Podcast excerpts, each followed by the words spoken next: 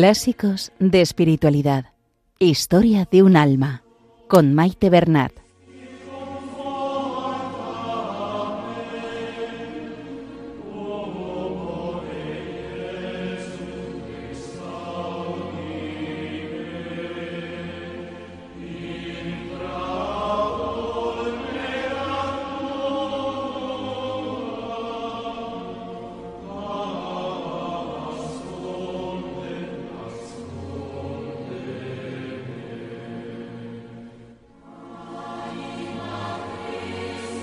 Un saludo a todos los oyentes de Radio María y bienvenidos al programa Clásicos de Espiritualidad.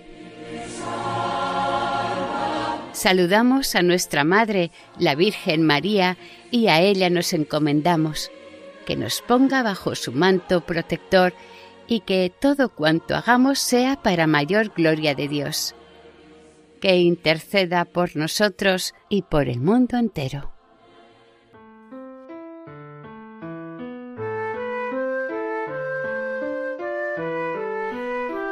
Continuamos la lectura del capítulo quinto de Historia de un alma, manuscritos autobiográficos de Santa Teresita de Lisieux. Estamos finalizando el capítulo quinto. Vimos en programas anteriores el apremiante deseo que Teresita siente de entrar en el Carmelo. El problema es la edad, Solo tiene 15 años y el superior la admitirá una vez cumplidos los 21. Ante la negativa del superior, Teresita decide buscar una dispensa especial y se dirige a la ciudad de Bayeux con su padre para hablar con el obispo. Es interesante la reflexión que hace Teresita al principio del relato sobre la educación de los niños.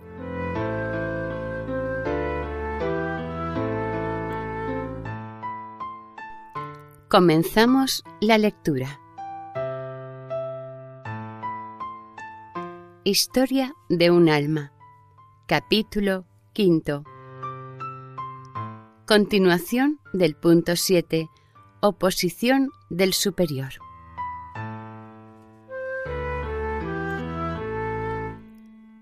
Antes de abandonar el mundo, Dios me concedió el consuelo de contemplar de cerca las almas de los niños. Al ser la más pequeña de la familia, nunca había tenido esta suerte. He aquí las tristes circunstancias que me la depararon. Una buena mujer, pariente de nuestra sirvienta, murió en la flor de la edad, dejando tres niños muy pequeños. Durante su enfermedad trajimos a nuestra casa a las dos niñas pequeñas, la mayor de las cuales no tenía todavía seis años.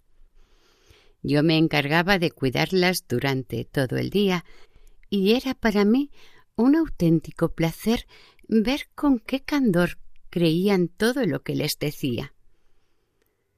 Tiene que dejar el santo bautismo en las almas un germen muy profundo de las virtudes teologales, ya que aparecen desde la infancia y basta la esperanza de los bienes futuros para hacerles aceptar los sacrificios.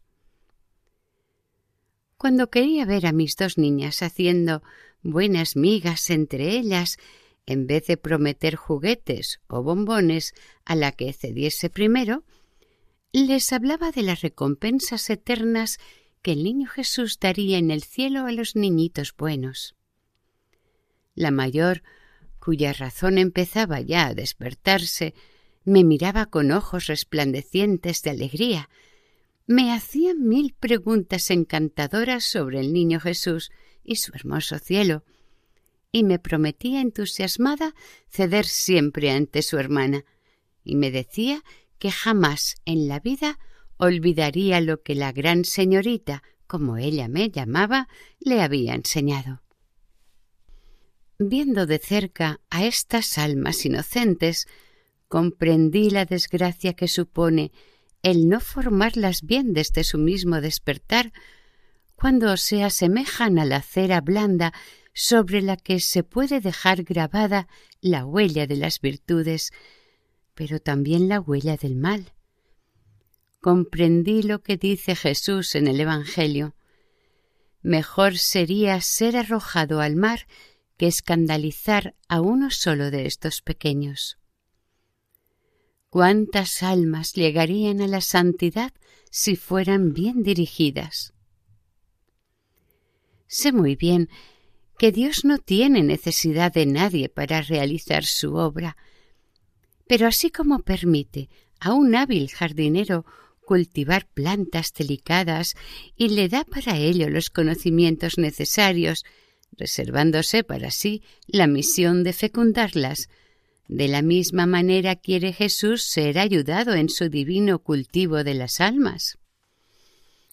¿Qué ocurriría si un jardinero desmañado no injertase bien los árboles, si no conociese bien la naturaleza de cada uno de ellos y se empeñase en hacer brotar rosas de un melocotonero? Haría morir al árbol que, sin embargo, era bueno y capaz de producir frutos. De la misma manera, hay que saber reconocer desde la infancia lo que Dios pide a las almas y secundar la acción de su gracia sin acelerarla ni frenarla nunca.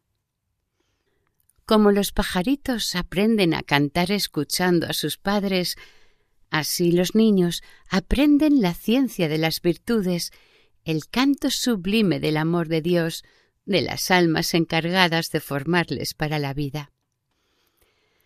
Recuerdo que entre mis pájaros tenía un canario que cantaba de maravilla. Tenía también un pardillo al que le prodigaba cuidados verdaderamente maternales, porque lo había adoptado antes que pudiese gozar la dicha de la libertad. Este pobre prisionerito no tenía padres que le enseñasen a cantar, pero como oía de la mañana a la noche a su compañero el canario lanzar sus alegres trinos, quiso imitarlo. Empresa difícil para un pardillo, por lo que a su dulce voz le costó mucho acordarse a la voz vibrante de su profesor de música.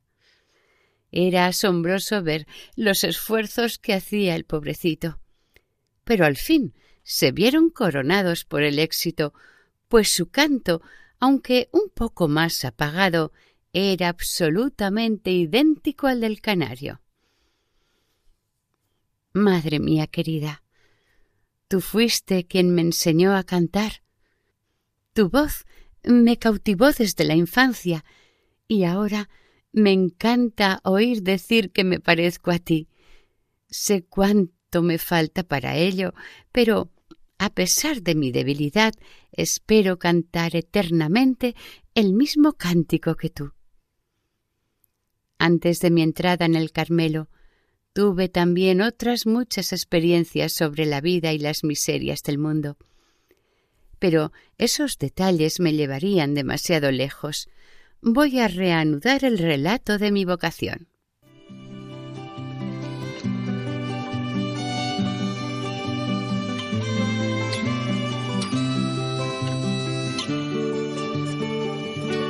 que agrada pequeña alma. Es que amé mi pequeñez y mi pobreza. Lo que agrada a Dios en mi pequeña alma. Es que amé mi pequeñez y mi pobreza. La esperanza ciega que tengo en su misericordia. Es la esperanza ciega que tengo en su misericordia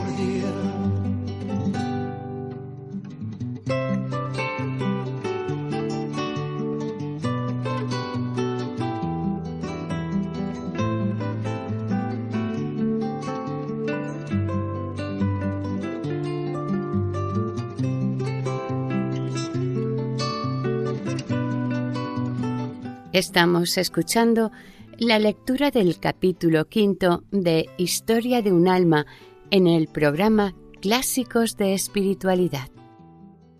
Continuamos. 8. Viaje a Bayeux. El 31 de octubre fue el día fijado para mi viaje a Bayeux. Partí sola con papá, con el corazón henchido de esperanza, pero también muy emocionada al pensar que iba a presentarme al obispo. Por primera vez en mi vida iba a hacer una visita sin que me acompañaran mis hermanas, y esta visita era nada menos que a un obispo.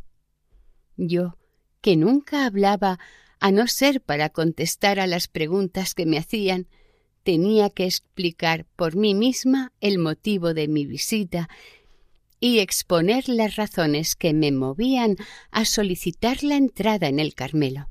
En una palabra, iba a tener que demostrar la solidez de mi vocación. Cuánto me costó hacer ese viaje. Tuvo que concederme Dios una gracia muy especial para que pudiera vencer mi gran timidez, aunque también es verdad que para el amor nada hay imposible, porque todo lo cree posible y permitido. Y realmente sólo el amor de Jesús podía hacerme vencer aquellas dificultades y las que vendrían más tarde, pues quiso hacerme comprar mi vocación a costa de pruebas muy grandes. Hoy, que gozo de la soledad del Carmelo, descansando a la sombra de aquel a quien tan ardientemente deseé, creo que he comprado mi dicha a muy bajo precio y estaría dispuesta a soportar sufrimientos mucho más mayores para alcanzar si aún no la tuviese. Cuando llegamos a Bayeux llovía a cántaros. Papá, que no quería ver a su reinecita entrar en el obispado con su hermoso vestido hecho una sopa, la hizo subir a un omnibus que nos llevó a la catedral. Allí comenzaron mis desgracias. Monseñor, con todo su presbiterio, estaba asistiendo a un solemne funeral. La iglesia estaba llena de señoras vestidas de luto y todo el mundo me miraba a mí con mi vestido claro y mi sombrero blanco. Hubiera querido salir de la iglesia, pero no había ni que pensarlo a causa de la lluvia. Y para humillarme más todavía, Dios permitió que papá, con su sencillez patriarcal, me hiciese pasar hasta el fondo de la catedral y yo, por no disgustarlo, obedecí de buen grado y ofrecí aquella distracción a los habitantes de Valle, a los que deseaba no haber conocido en mi vida. Por fin pude respirar tranquila en una capilla que había detrás del altar mayor, y allí me quedé un largo rato rezando con fervor en espera de que la lluvia cesase y nos dejase salir. Al salir, papá me hizo admirar la belleza del edificio que al estar vacío parecía mucho mayor. Pero a mí sólo una idea me ocupaba el pensamiento y no podía encontrarle gusto a nada. Fuimos directamente a ver al señor Reveroní, que estaba informado de nuestra llegada y que había fijado él mismo la fecha del viaje, pero estaba ausente así que tuvimos que andar errando por las calles que me parecieron muy tristes. Por fin volvimos cerca del obispado y papá me llevó a un hotel en el que no hice honor al buen cocinero. Mi pobre papaíto me demostraba una ternura casi increíble. Me decía que no me preocupase, que seguro que Monseñor me concedería lo que iba a pedirle. Después de descansar un poco, volvimos en busca del señor Reveroní. Llegó al mismo tiempo que nosotros un señor pero el vicario general le pidió cortésmente que esperara y nos hizo entrar a nosotros primero en su despacho. El pobre señor tuvo tiempo de aburrirse, pues nuestra visita fue larga. El señor Reveroni se mostró muy amable, pero creo que le sorprendió mucho el motivo de nuestro viaje. Después de mirarme sonriente y de hacerme algunas preguntas, nos dijo Voy a presentarles a Monseñor. Tengan la bondad de acompañarme. Y al ver brillar lágrimas en mis ojos, añadió Pero bueno, estoy viendo diamantes. No podemos enseñárselos a Monseñor. Nos hizo atravesar varios aposentos muy amplios, adornados con retratos de obispos. Viéndome en aquellos enormes salones, me sentía como una pobre hormiguita y me preguntaba qué me atrevería a decirle a Monseñor. Él estaba paseando por una galería con dos sacerdotes. Vi que el señor Reveroni le decía unas palabras y volvía con él. Nosotros lo esperábamos en su despacho, donde había tres enormes sillones colocados delante de la chimenea en la que chisporroteaba un buen fuego.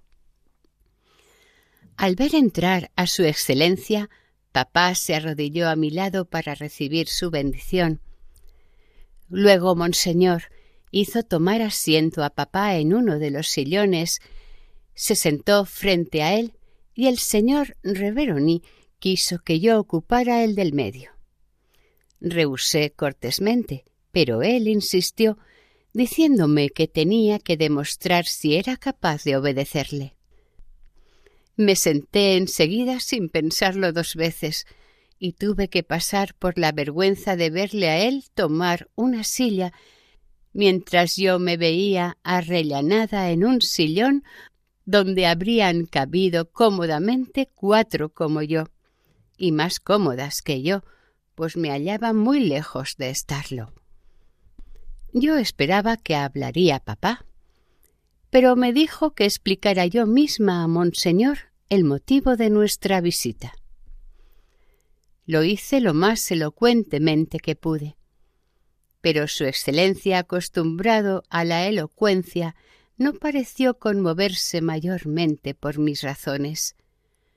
Una sola palabra del superior me hubiera valido más que todas ellas, pero lamentablemente no la tenía, y su oposición no abogaba precisamente en mi favor. Monseñor me preguntó si hacía mucho tiempo que deseaba entrar en el Carmelo. Sí, monseñor, muchísimo tiempo. Vamos, replicó riendo el señor Reveroni. No dirás que hace quince años que lo estás deseando. Desde luego, respondí yo riendo también.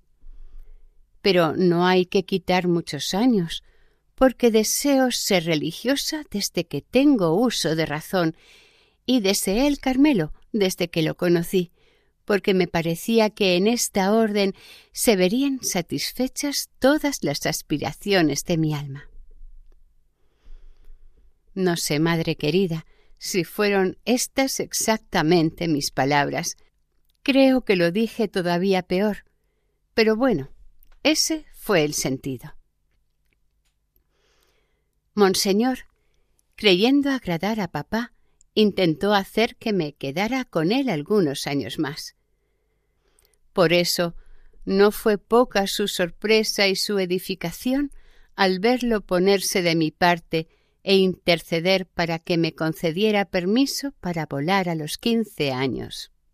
Sin embargo, todo fue inútil.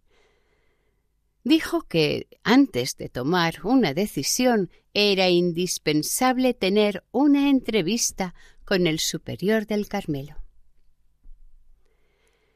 Nada podía yo escuchar que me causase una pena mayor, pues conocía la abierta oposición de nuestro padre Así que, sin tener en cuenta ya la recomendación del señor Reveroni, hice algo más que enseñar diamantes a Monseñor. Se los regalé. Vi muy bien que estaba emocionado. Poniendo su mano en mi cuello, apoyó mi cabeza sobre su hombro y me acarició como creo que nunca había acariciado a nadie. Me dijo que no todo estaba perdido, que estaba muy contento de que hiciese el viaje a Roma para afianzar mi vocación y que, en vez de llorar, debería alegrarme. Añadió que a la semana siguiente tenía que ir a Lisieux y que le hablaría de mí al párroco de Santiago y que no dudase que en Italia recibiría su respuesta. Comprendí que era inútil seguir insistiendo. Además, ya no tenía más que decir, pues había agotado todos los recursos de mi elocuencia. Monseñor nos acompañó hasta el jardín. Papá le hizo reír mucho contándole que, para aparentar más edad, me había hecho recoger el pelo. Este detalle no lo echó Monseñor en saco roto, pues cuando habla de su hijita nunca deja de contar las historias de su pelo. El señor Reveroni quiso acompañarnos hasta la puerta del jardín del obispado y dijo a papá que nunca se había visto una cosa así.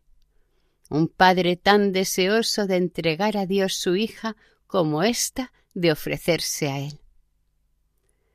Papá le pidió algunas explicaciones sobre la peregrinación, entre otras cómo había que ir vestidos para presentarse ante el Santo Padre. Aún lo estoy viendo darse la vuelta ante el señor Reveroní diciéndole ¿Estaré bien así?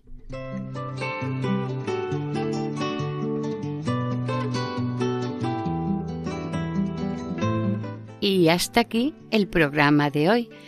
Continuaremos la semana que viene, si Dios quiere, con el capítulo quinto.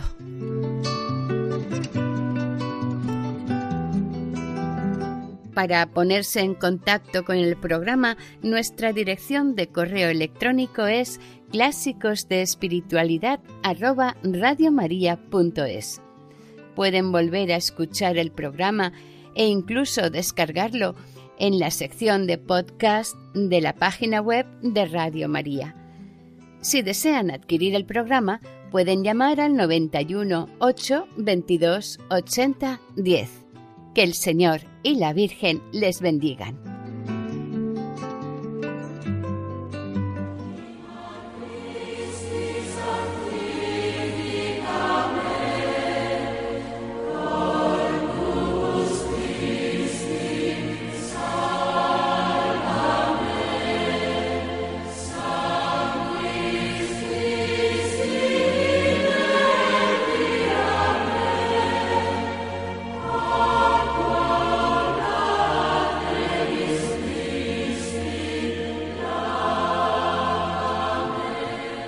Han escuchado en Radio María Clásicos de Espiritualidad con Maite Bernat.